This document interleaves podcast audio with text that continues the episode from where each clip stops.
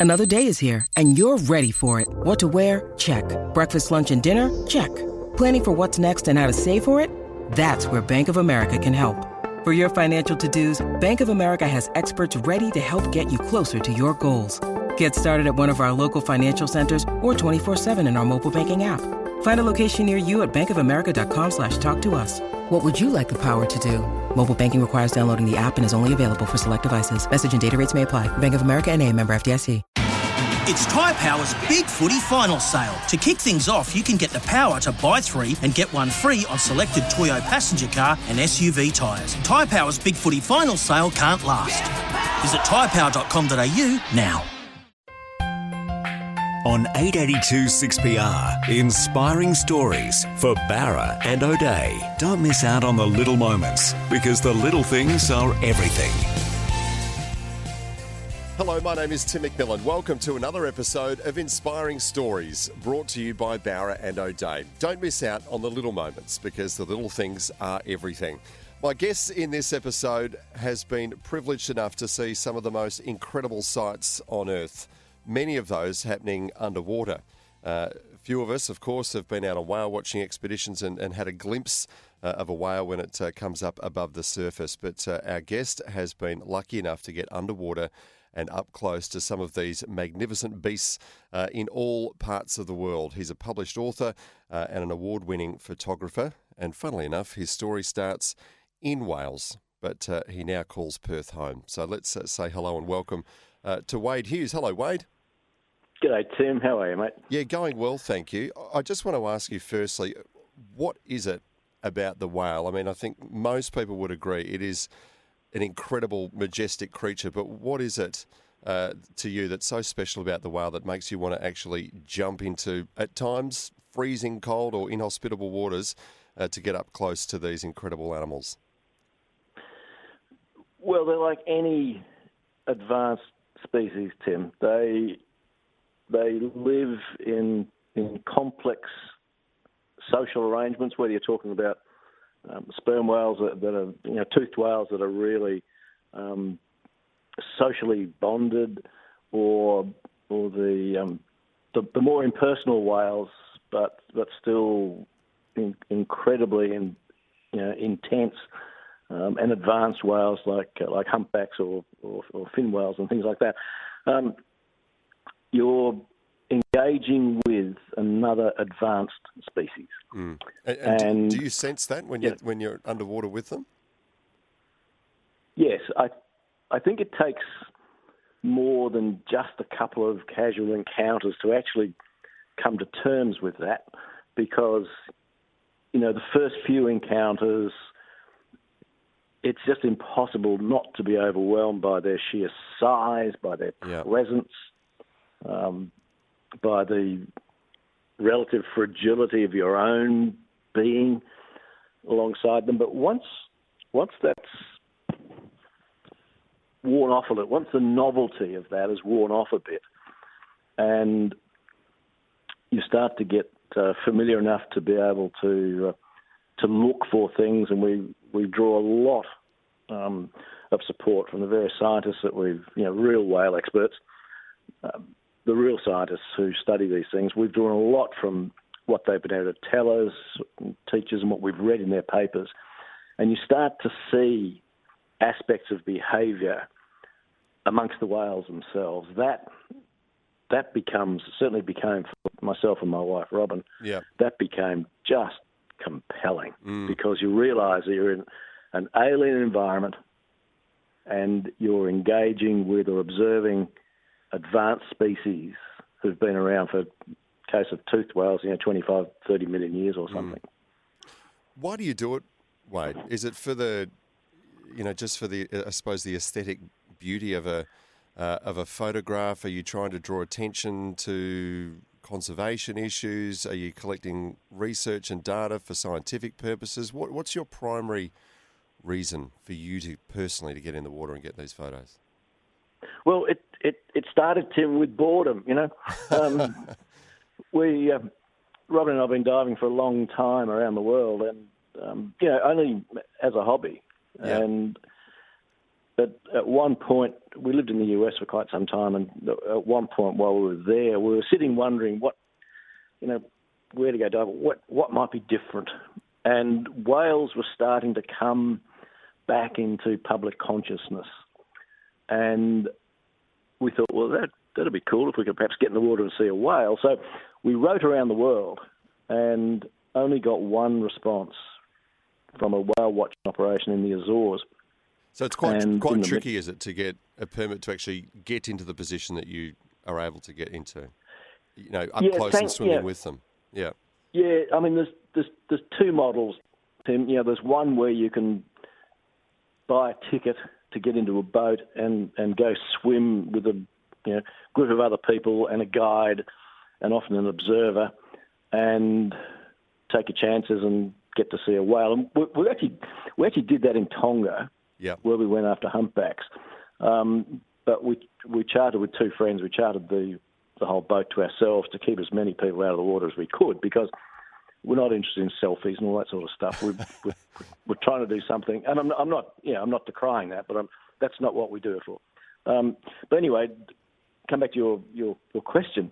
We got this response from the Azores, and the um, the whale watching outfit there, Frank Worth, at the time on Pico Island in, in the Azores, said if you've got some credentials in terms of photography and ability to get published in natural history field, then we can help you apply for a, a, permit. And fortunately, I'd done a bit of work with natural history, you know, over the years, and had some work published. And I'd, I'd always been chipping away at, at, being a writer in my spare time, and I'd been a photojournalist for a while. Mm. So um, we had some track you know, track record that we can point to, and, and that got us our first permit. And we were extraordinarily fortunate that we, you know, knowing nothing about mm. sperm whales, um, we bumped into some wonderful encounters, and that's that both you know helped pique our interest and open the door to get more permits going going yeah. forward. So. There's a, a beautiful symmetry to your experiences, I know, in the Azores. Um, you know, the, the the tipping point being a, health issue, which I'll ask you about a, a little bit later. Um, sure. But in terms of your your photographs, and you know, worth um, uh, noting that you are now a published author. You, you and uh, Robin, looking for whales, is your uh, your highly commended uh, effort that's now on the bookshelves. But looking at uh, your yep. website as well, uh, look, I'm no critic of of art or photographs by any means, but um, they they strike me as being quite moody photographs. You know, when you when you're underwater, the, you know, you often see these um, pictures of you know of nature and whales and and all sorts of things um, uh, in a kind of a, a, bright and almost they're almost sort of done for tourism campaign. You know, they're very sort of bright and open and blue, magnificent blue, bright colours and expansive colours. Yours, a lot of yours are they're, they're quite dark and moody pictures, aren't they? Interesting you'd say that. I mean, that's yeah, it's it's true. Um, I've been diving since I was 12. I, I, did my first scuba dive when I was 12. I didn't do my next one until I was 18. But I've I've always um, uh, you know hypnotized by the beauty and the and the power of the sea and the and, and life in it. But I see it not as a um, not as a picture postcard experience. It's part of the attention that the sea commands is, is because it's still wild. Yeah. And without without um, putting too fine a point, it's still dangerous. Yeah. You know, it's like walking across the savannah in Africa, getting out of the, the Land Rover and going for a stroll to see if you can get up close to an elephant or something. You know, you you know you're being watched by all sorts of things from from uh, maybe you know, little snakes to big big cats. Who knows? But you know, there's that sense of wildness about the sea that unless you're prepared to go and get out of the the jeep in Africa, it's very difficult mm. to immerse yourself in nature as nature intended it, mm. except in the sea. Because once you get in the water, you know, un, unprotected, all your human privilege goes away, and you become as as close to being part of nature as it's possible to get. And that, that brings benefits and, and rewards, but also you know, a little bit of edginess, a, bit a little of bit risk. of danger. And I think that's yeah, Yeah, so you know, I don't want to dwell on the danger bit, but it's because it's there. I think that's why you get Yeah. in the sea. Wer- You know, Werner Herzog, celebrated German writer, adventurer, photographer. Um, he he made the point. What you know, what what would be the point of having an ocean without monsters in it? It would be like would be like sleep sleep without dreams. You know. Very good. Uh, and as gentle as they appear to, uh, you know, to, to someone who knows relatively little about whales, um, I'm sure just by virtue of their sheer size, there are there there is an inherent danger in getting into the water with them. And, and look, as you said, I don't want to dwell on the, the danger, but you are up close to these uh, incredible animals. Do they know you're there? And do you ever feel, oh, I could be in a bit of strife here? You know, particularly if you've got a, a, a, mother and a and a newborn, you know, in a very protective relationship there right next to you. Yeah, they're they're certainly not like bears. You know, if if you get between mama bear and her cubs, it's it's good night nurse probably. Um, it's it, it it appears to be different with whales, and I think you know there there is some inherent risk in their size. You know, a a playful slap with a with a flipper or a fluke Yeah. would would put a dent in the fender that can't be polished out. You know, Yeah. it's they they are big, but they're amazingly self-aware. Yeah. And So they do know you're, you're there. yes, we Yep. we've I've, I've learned to make sure that they know we're there. They generally do, and Yeah. surprisingly so. Yep. But I've surprised one female sperm whale, and we'll never do that again. Um, I felt that I disrespected her, but I also felt very lucky and, and then very grateful that the the, uh, the tail slap that she did very close to me. Um, she appears. Robert has simultaneous images from from a distance um, Yeah. from the boat. Because she takes images appear- from on board the, the nearby boat, right? While, while you're underwater. Yeah, Yeah. Yeah, we um, we we we split the labour because um, we realised Robin was doing. You know, she swam with every species of whale I've swum with, with the exception of of orca, um, because it was just too cold. But um, we decided that we'd split the labour Yeah. because we were missing contextual material that can be seen from the boat um, that you can't see in the limited visibility of underwater, and, and and in the heat of the moment, sometimes underwater, where there's lots of whales engaging with whales, and you're trying to get an understanding of what's going on, and there's other things happening beyond your ken that uh, can be seen from the boat. So that's what we we found really works for us. Robin knocks off some terrific um, stuff from the boat, and um, I can complement that with some of the stuff I get underwater. Yeah. you know. Just before we uh, we get, have to go to a break, Wade, tell me what happened with that sperma when you startled it and it gave you a little bit of a warning. Well, I got in the water alongside um, a group of whales, sperm whales. They were they were almost stationary, and there were, I, I can't remember, it was five or six. But I, I I took a photograph from the hip just to get the um, the, the arrangement of the whales captured, and I was right behind a, the, the largest female in the group. And when I when I squeezed off uh, my camera, the sound startled her and she did a tail slap. And I was directly behind the flukes, but her flukes were hanging down in the water. But in a millisecond, they, she had an up and bash on the on the surface, and very close to to me. And I thought, oh, I'll never do that again. But when I when I looked at Robin's photographs, my photograph shows I'm directly behind the flukes. Robin's photographs show that she actually turned her, her flukes away from me when she did that. So um, So very much a warning. mean- Yeah. Yes, yeah, exactly. yeah. That, and I Without took being it to mean that hostile. I, Yeah.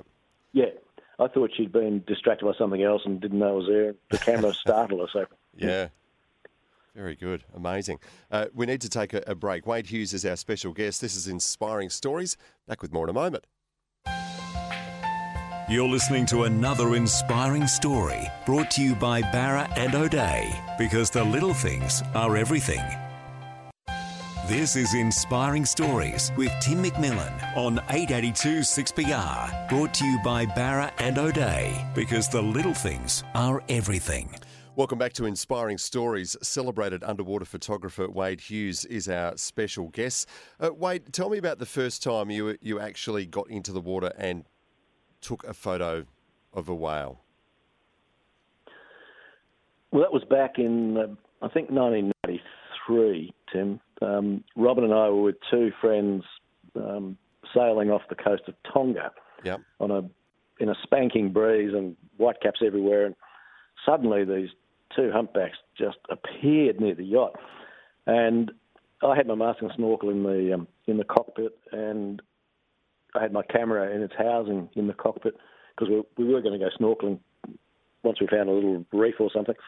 Anyway, I just jumped over the side and and to try and be with these two animals, and realise that as soon as I did that, that might not have been the smartest thing because it's probably 15 knot breeze and the yacht's full sail and disappears very quickly.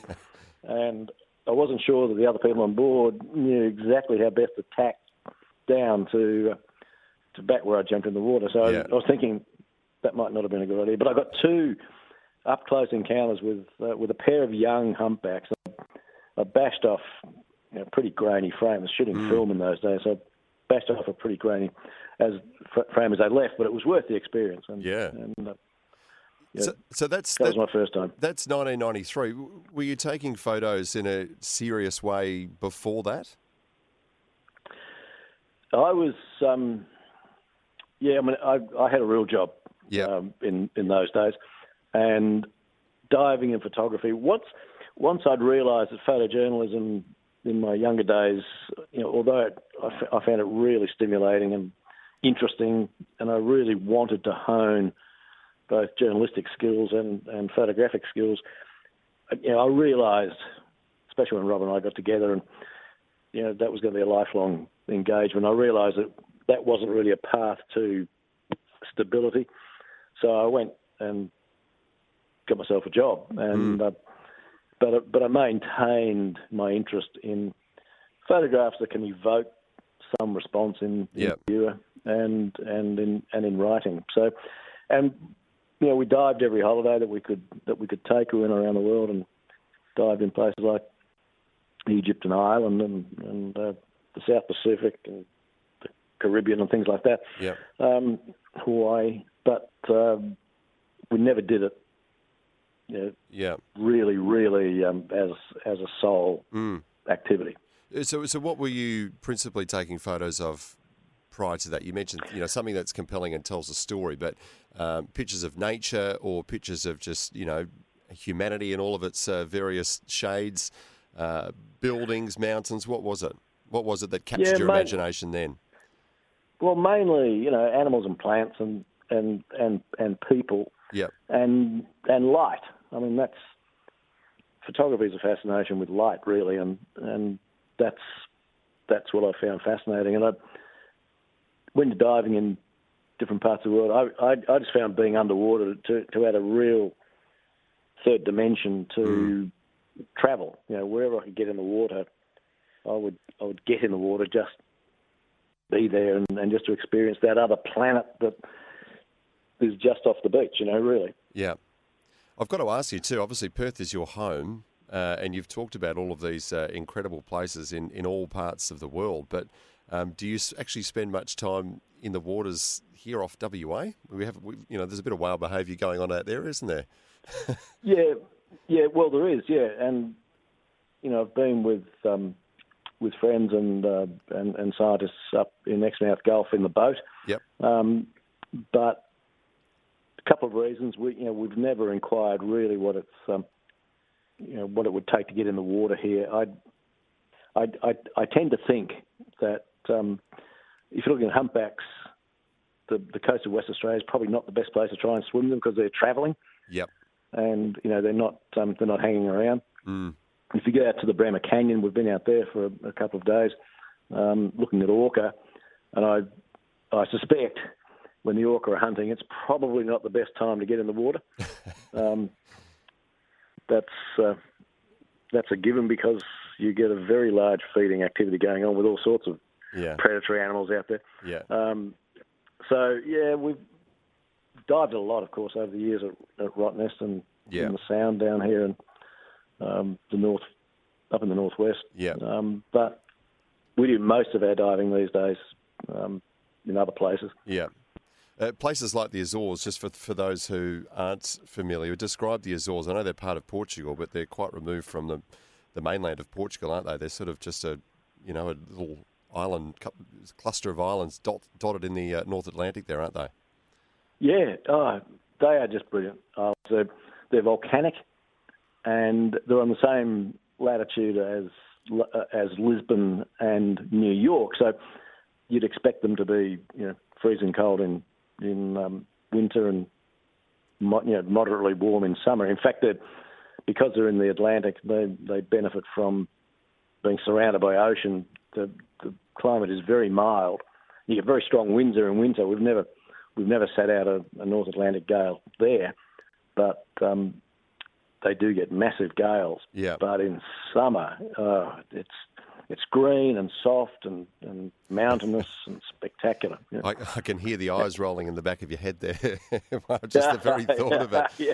Um, your your beautiful. attachment to the Azores, though, obviously, you know, fascination uh, with whales led you there, and your ability to get a permit to go and, and photograph whales up close there, uh, I imagine was a big part of, um, of, of, getting you there and, and, you falling in love with the place uh, going back some years. But tell me what happened. I think you were 57 uh, for memory, and, and, all of a sudden your own personal health came into sharp focus. Yeah, it, it was um, 2005. We'd been to the Azores and had our first experience there.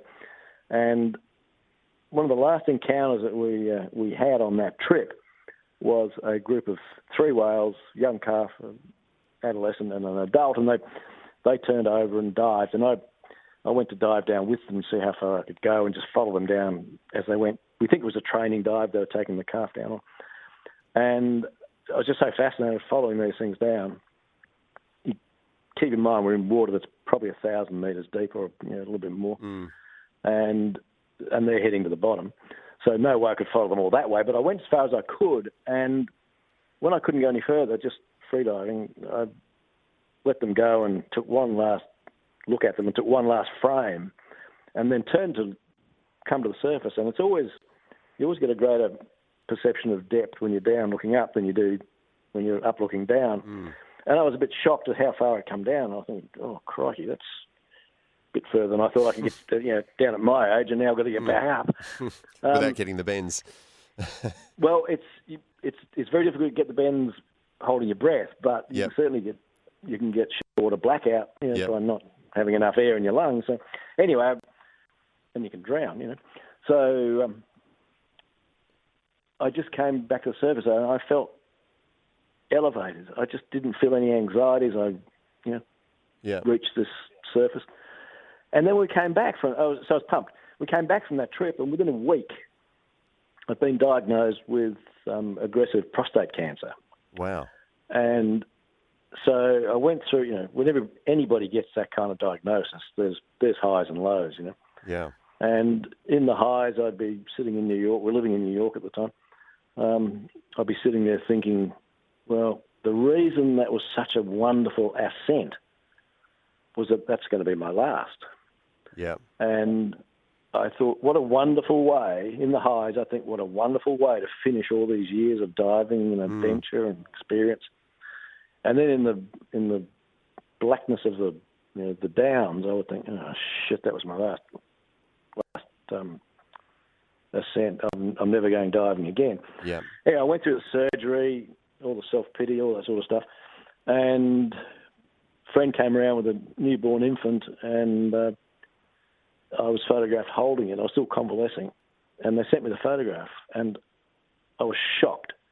There was an old, frail man holding this baby, and I, you know, the surgery had taken so much out of me, and the whole yep. ups and downs. And I decided then that that wasn't how how I wanted to be perceived by myself, let alone mm. anybody else. And so we decided that, with Robin's full support, that the best way to convince me that that wasn't my last ascent was to go back to the Azores and get back in the water in the very same place I last got out of it. Yeah. And that's when the sperm whale hook really got set yeah. in me because I felt I even more of a connection I, to them. Mm. Well, yeah, and, and this is all me projecting onto them. I don't I don't think you know but I imagined those whales calling me back, Yeah. and that was part of my my strategy for getting myself motivated and fit enough to be able to go back in. And I just just imagined those whales calling me back. So Yeah. yeah, I've I've got affection for them. I'm, I'm sure bet. they don't have any for me at all, but Oh, they're happy to have you back, I'm sure, Wade. I'm not sure. Uh, how long was it then between you know that, that last dive as a 57 year old pre-diagnosis and then getting back in the water with them again? Um, it was about 11 months. Right. Okay. So a, a, Yeah. a fairly short amount of time, you know, given what you were going through. Well, I'm with Robin. I made the decision to to have radical surgery um, quite quickly, and that. Um, so I spent some time in the in the gym getting myself as fit as I could before Yeah. I went in for that surgery.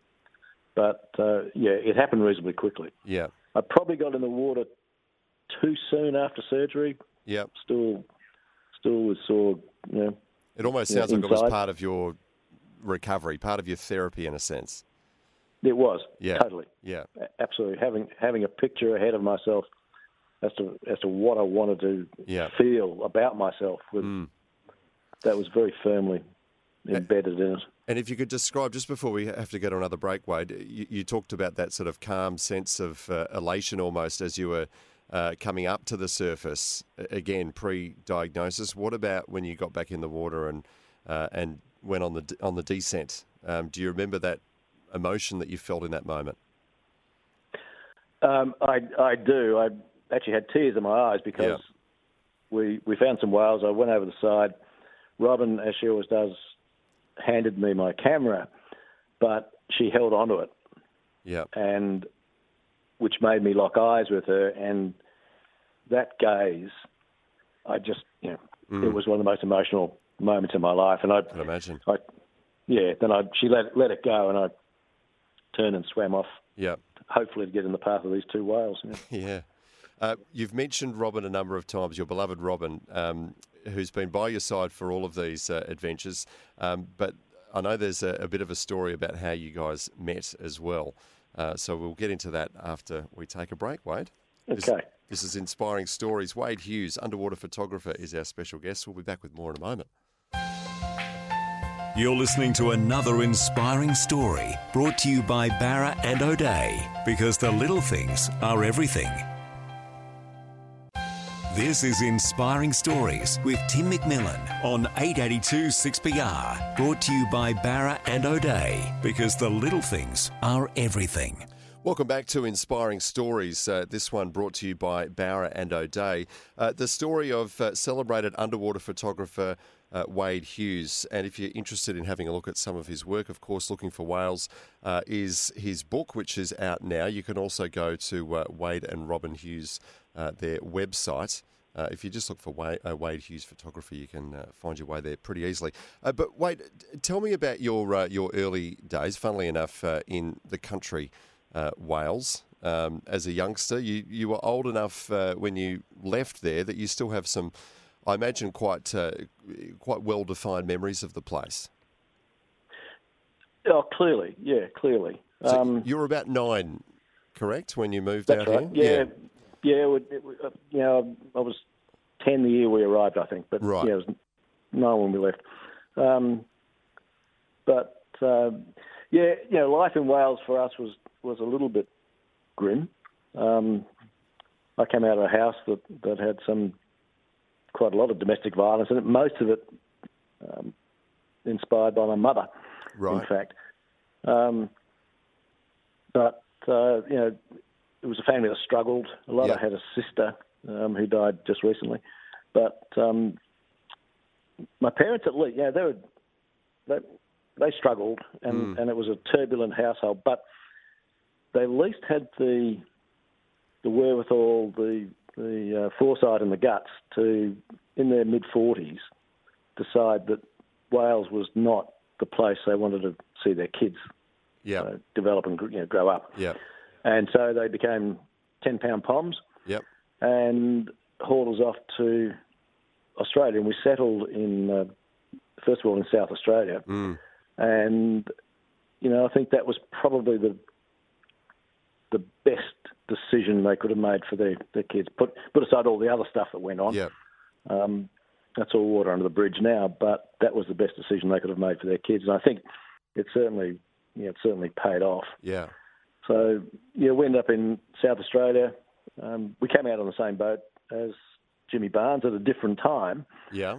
from uh, from Barnesy. But if anybody's read his uh, his excellent book, Working Class Boy, um, he describes very well the kind of area that we were originally destined for. That was Yeah. the satellite city of Elizabeth. But Which Um, is the uh, house that- just north of Adelaide, right? yeah, it's on the Yeah. it's on the uh, I think it's the Salisbury Plains, Mm. which is north. I think they call called the Salisbury Plains, north of Adelaide. It's a flat, sere environment. Um, because the house we'd been allocated wasn't ready there, um, the Housing Commission in South Australia offered my parents um, a house south of Adelaide. And we were amongst the first 10 families, migrant families, to move into the new Housing Commission um, development of Christie's Beach. Right. And you know, as as your sponsors catch line says, it's the little things you know, mean everything. Yep. That simple, simple decision to move south rather than north really put me on a different path. I, Yeah. I think I probably would have ended up in jail if I'd if I'd gone to uh, you know. You might have Got- ended up in Cold the- Chisel as well. Well, that, well, that would have been that would have been good. That would have been fantastic. Um, but I think jail was probably more li- more likely because of all the stuff that goes on up there, the kind of rebelliousness that I you know, I had as a as a young man. But at Christie's Beach, there was two things. There was my lifelong friend Ron Moon, and there was the sea. yeah. And we connected, the three of us, and you know, life took a different turn. Yeah. Uh, Going from, you know, post war Wales, where, you know, factories were closing, a lot of people unemployed and, and doing it tough, landing, you know, after a long boat journey in this tiny little village on the on the coast of South Australia. How long did it take you to adjust to that? Once I was out of the refugee camp that was euphemistically called a migrant hostel, Yeah. um, and we got down to Christie's Beach, I, it was paradise. I mean, there's no Yeah.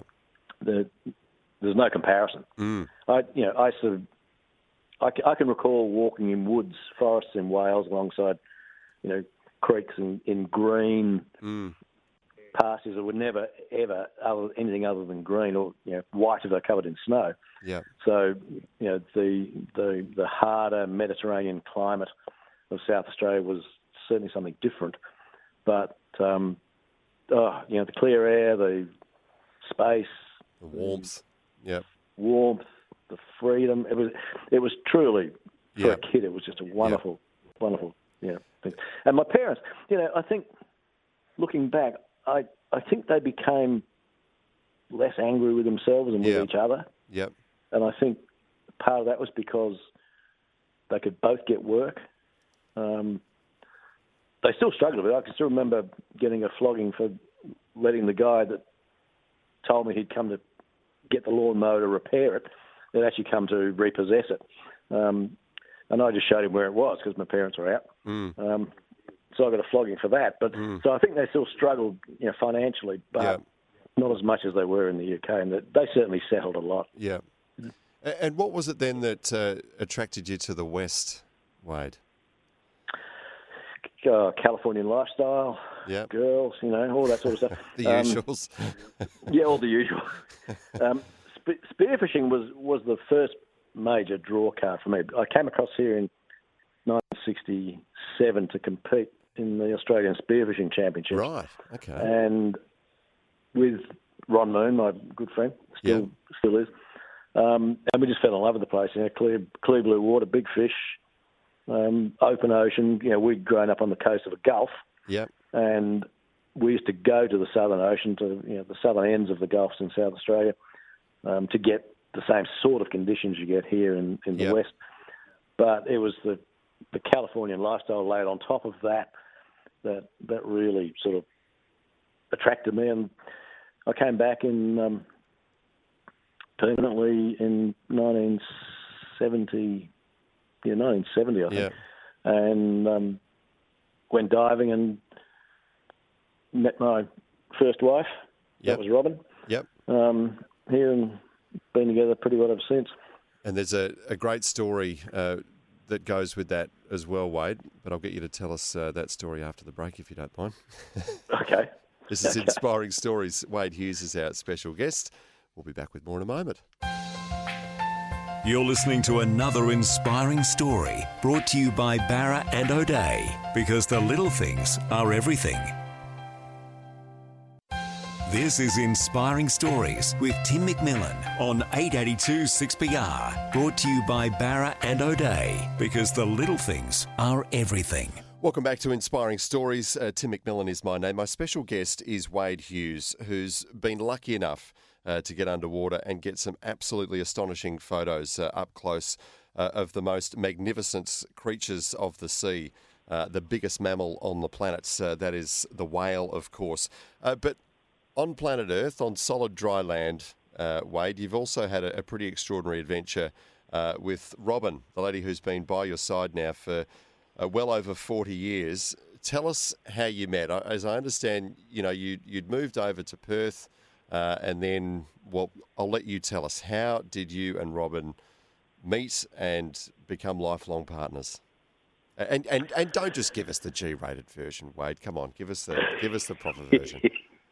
Well, oh God. So, look, you know, young young men, you know, not not um, widely regarded for their for their uh, foresight and and uh, and and sensible behaviour. Um, yeah, well, I was I, I I came to West Australia as a wool classer, Yep. and I, you know, the lights of Perth very quickly drew me out of the any remaining desire I had to spend my life working in the bush, although I revere that time. But the, as I said, the lights of Perth and all the attractions that that, that implies.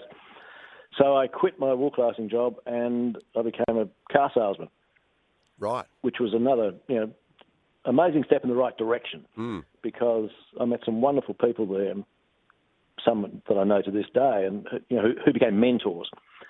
And I learned so much about me and about business and and acceptable social behaviour. Although some some of my friends might might dispute that. Um, but anyway, in the course of that, I you know I, I had a girlfriend, pretty serious girlfriend, and then I had to go to the bank to see if I could raise if if I could help a client who wanted to buy a car from me raise a loan, and you know, his his parole officer assured me he was a good risk, and but the finance company didn't have that same view. So I thought if I went and made some personal representations to the finance company, I might be able to get this guy over the line because payday was coming up, and you only get paid for what you sell. So anyway, I walked into the um, in, into the bank and spoke wearing a wearing a a, um, a suit, of course, and, and driving a brand new car, which always impresses you know, young ladies at first sight, even though she didn't know it, didn't know at that stage I didn't own it. Um, but anyway, the the the assistant to the bank manager came, and uh, I forgot why I was going to the bank at that point. She was just entrancing. Yep. And I said, um, um, I'm here to see Mr. Mr. whatever his name was. And that woman was Robin. Right. And we, um, you know, she had all the usual attributes and batted her eyes at me. And, yeah, it just went from there. And she's been marvellous. It, it took, because there was another person involved, and, and you know, it was a bit, a bit turbulent for a while, but all that got resolved. And Robin and I got married 1978, and uh, have been we were together before that, and Yep. we've been together through thick and thin. Mm. Um, and you know, just harking back to my own childhood, there's um, there's never been an ounce of, not a hint of violence in our house Yep. at all. It's Yep. been the most. There's been ups and downs. Every couple has them, but it's just been a wonderful relationship. And I, Mm. you know, people often talk about you know my passion for whales, and I correct them. I go, no, there's only one passion in my life. That's Robin. All these other things are just deeply interesting, but Just- Robin just is my hobbies. passion. Yep. And Yeah. she's been, uh, you know, you've been by each other's sides uh, over all of these years. You've lived uh, in in parts all over the world. You know, in New York, in the Middle East, uh, here in Australia, of course, and and been on your whale watching adventures as well. Um, you're in your seventies now, Wade. Um, Yep. h- how do you go getting in the water and, and free diving and, uh, and and trying to do the things I'm sure that you uh, found very easy, you know, 20 odd years ago? How do you go now as a man in your 70s, if you don't mind me asking? No, no, not at all. I, I have a, a, a picture in my head of, and it's it's based on you know images of Jacques Cousteau in his uh, later life. Um, I have an image in my head of a of a wrinkly old, wiry old man still you know, falling out of and being hauled back into Yeah. boats, and keeping myself as fit as I can to be able to do that for as long as I can. So Yeah. I swim and I, I try and look after myself. And we, um, it does get harder. There's no doubt about that. But the, um, you know, the free, my free diving capabilities are not what they used to be. But I'm still able to Yeah. you know, put in a deep six if I need to, uh, occasionally. And I'll I'll continue to do that as long as I possibly can. That's you know, I think we should all live until we die, and then Absolutely. you know, Yeah. if, if you, I, I also like Toby Keith's line in what a song he he wrote after Clint Eastwood said he wouldn't um, he wouldn't let the old man in, um, in response to a question about why he was still producing films at ninety something or other. Um, he just said, "I won't let the old man in," and I, that to me rings a bell. And, and Yeah. then Toby Keith wrote- a song about that, and the line is, you know, "How old would you be if you didn't know your birth Mm. date?" Very good. And yeah, so live until you die. That's my that's my motto. It's a good motto. Um, and on that, is there a, a grand adventure that you've still got on your list, Wade? Is there is there some holy grail that you haven't quite been able to see or achieve yet in terms of, you know, experiencing, you know, whales in their natural habitat? We we've come so close to to photographing the birth of a sperm whale. Yep. Um, and in fact, I think in our book, Looking for Whales, as far as I know, the photograph we have there of a, of a sperm whale in the act of giving birth, the, the, the flukes of her calf have appeared.